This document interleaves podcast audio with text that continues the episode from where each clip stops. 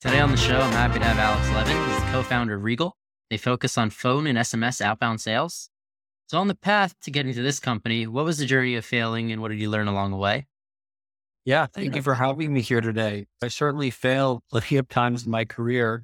My my typical quip is that my past bosses uh, certainly spent more in my education than my parents ever did.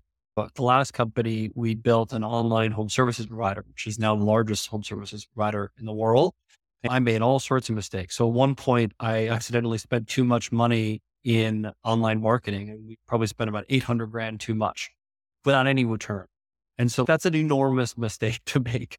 Now, I like to think that over time, I, I did more for the company than I lost the company. So net, I think it was positive for them. But certainly I think it's very common to learn on other people's dimes. And I'd even recommend it. If you want to be a founder one day, take the opportunity to go work for an entrepreneur that you really admire. And part of the deal should be that you're obviously going to do great things for them, but that you're going to make mistakes and, and you're going to learn from those mistakes on their dime. I can't imagine the feeling when 800K marketing budget was spent. Definitely not a good moment there were, I also built a $70 million a year revenue business from scratch for them. Like I say, in the end, things even out. There you go. 800 for a $70 million return overall is pretty good. Yeah. So what inspired th- this venture with what you're working on now? So to some extent, a failure at the last company. So as part of home services, we recognized that yes, customers wanted to be able to come online and search for providers, but they actually struggled to book online they or when they booked online, it wasn't a great experience. And so actually having a conversation with the customer helped a lot because it, you know, allowed uh, them to build trust with us and allowed them to ask questions, us to tell what was going on. The problem was that the legacy contact center technology for calling customers is really rudimentary. Basically, a lead comes in, you stick the phone number in a list and you say, I'm going to call them X times for Y days. And that's terrible. Like we've all experienced it. Put your phone number on some site and they're bashing you over the head with a phone number that you never want to answer. So I think we understood the value of having these great conversations and understood the problem with just calling customers 18 times. And like I said, it led to a lot of failures where customers were unhappy. Customers would even ask us to call them and we would try to reach them. They wouldn't answer because they it was an unknown number. They didn't know it was us. And so Regal, the base premise was one, there's all these more complicated consumer businesses coming online. So think of education, healthcare, lending, local services. Um, so they're coming online and they're going to need this combination of a digital experience and a conversation to actually be successful. And that's going to be the wind in our backs as these come online faster and faster. And there's not a set of tools that are offering real time the ability to use data to personalize that outreach and make sure you're increasing the connect rate, increasing the on call conversion, allowing the company to iterate. In other mm-hmm. channels, like in email marketing, forever there have been tools that allow you to do that. But in this phone outreach, this outbound contact center use case, tool didn't exist.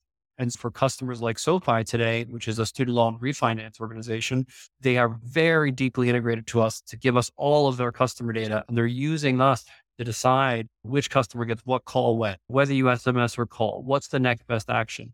You can even start using the information about what happens, not just on your site, in the actual conversation to drive the next script, to drive the next action, to personalize what you're doing for the customer next. And so I talk to some execs and they go, oh, it's the holy grail. To some extent, that is, right? Stop treating customers like they're interchangeable and fungible and start treating them like they're one in a million. And the trick is just how do you treat millions of customers like one in a million so they each know that you think they're special? Is that where AI comes into play? Yeah, honestly, at the beginning, the bet was not AI. So we knew eventually we were going to use the data we had to use machine learning and more sophisticated technologies to personalize. For the beginning, it was just giving companies the tools to have a unified customer profile, personalized via journeys, have these other channels, those how to personalize scripts and messages.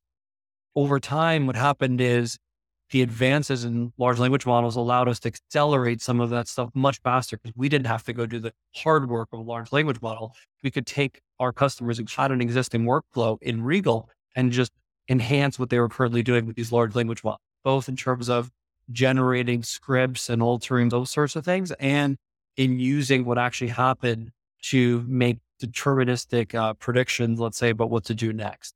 I think that's massively accelerated our ability to help our customers drive better customer experiences and revenue. Now, I think you fast forward and the question that comes up is, is there going to be AI bot that replaces that human being entirely?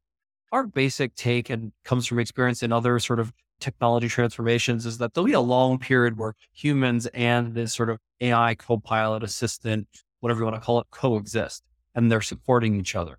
If for no other reason that AI currently still hallucinates and it's still not quite accurate. So for important business processes, talk about life insurance with somebody, you need to make sure it's right. You can't let the AI do it entirely on its own. But let's say over time, whether it's five years or 20 years, there is the possibility that a bot, a voice bot becomes indistinguishable from a human. Great. Like I think that would allow humans to do higher value work. Each time we've seen a inflection point like that, whether it's the iPhone or a washing machine, everyone's afraid that eliminate jobs. The reality is it tends to not. It actually never has. What it does is it makes everybody more efficient and lets us work on more complicated things that the AI can't do and actually offer customers even better customer experiences. And so our focus is then in that world going to shift to giving managers and the agents that are remaining the tools to use AI to drive even better experiences. So is this your first startup now, Alex? I have been at a number of different startups for sure. This is the first one where we are the founders, and that's a big distinction. It's not our first time at the rodeo. So it's nice that we've seen other founders go through this. We've seen the challenges, seen how they handled things and thought about how we would like to handle it. So I think that impacts us positively a lot. Still, it's a, you know, first time in the hot seat, so to speak, is definitely different. In our case, both my co-founder and I, for a long time, wanted to be founders. And so when we found the right opportunity that we really believed in, it was a nice fit. I think the mistake people make sometimes is you see them wanting to be founders for the wrong reasons or jumping into being a founder before they actually find the business that's the one they really care about. How did you know this was the right one? Did you were you getting like a lot of early like the customers were saying, "Oh, this is perfect for us"? Yeah, a couple pieces of it. You have to decide yourself whether you want to go through that journey as a founder. It's a hard journey, right? Ups and downs. Like the buck stops with you. There is nobody else. Really decide, like I said, if for the right reasons you want to be a founder. The quip, and I can't remember who said this that I like is if you really are not dedicated to it, it's too easy to stop and fail. So if for any reason you don't really want to do it, when the going gets rough, you're going to be taking the off ramp and doing something else. So don't enter unless you really want to do it. Second, find a partner and don't go on Reddit, find a person randomly, like somebody you work with for years, somebody you've known for years. Find somebody that you can work with closely because other than like businesses running out of money, the number one reason these startups fail is because of co-founder dysfunction. So make sure it's somebody you really can work with well over a very long period of time. And then, yeah, you have to start figuring out which businesses are interesting to you. And so for us, we had a number that we thought were interesting and we started talking with customers about them and quickly found that a lot of these big outbound callers were tired of uh, the technology that forced them to treat customers terribly and forced them to do cold calling and wanted to start having more ability to target the right customer with the right message at the right time in this channel the same way they did in other channels. So they were open to the idea of driving up connection rate and on-call conversion with these sorts of tools. And so certainly that feedback is helpful. I think then what I usually recommend is get as far as you can before you raise venture capital, because people often make the mistake of thinking if I convince a VC that this is a good business, that it's a good business.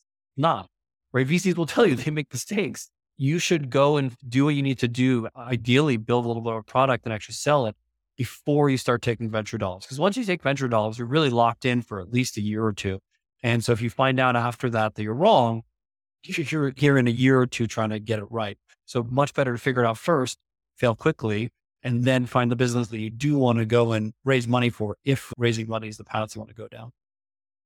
So if any of our listeners want to get in touch with you about Regal and learn more, how can they do so? Yeah. If you're doing a lot of outbound calling, particularly if you have a big outbound contact center, feel free to email me at hello at regal.io or always go check out our site at regal.io. Happy to just chat shop, or if it's time for you to get a new product, we can show you our product. Thank you, Alex, for coming on the show and everybody for listening to another episode of Failing to Success. If you like the show, make sure to give us a five star review. I'm your host, Chad Kalecki, and we'll see you next time.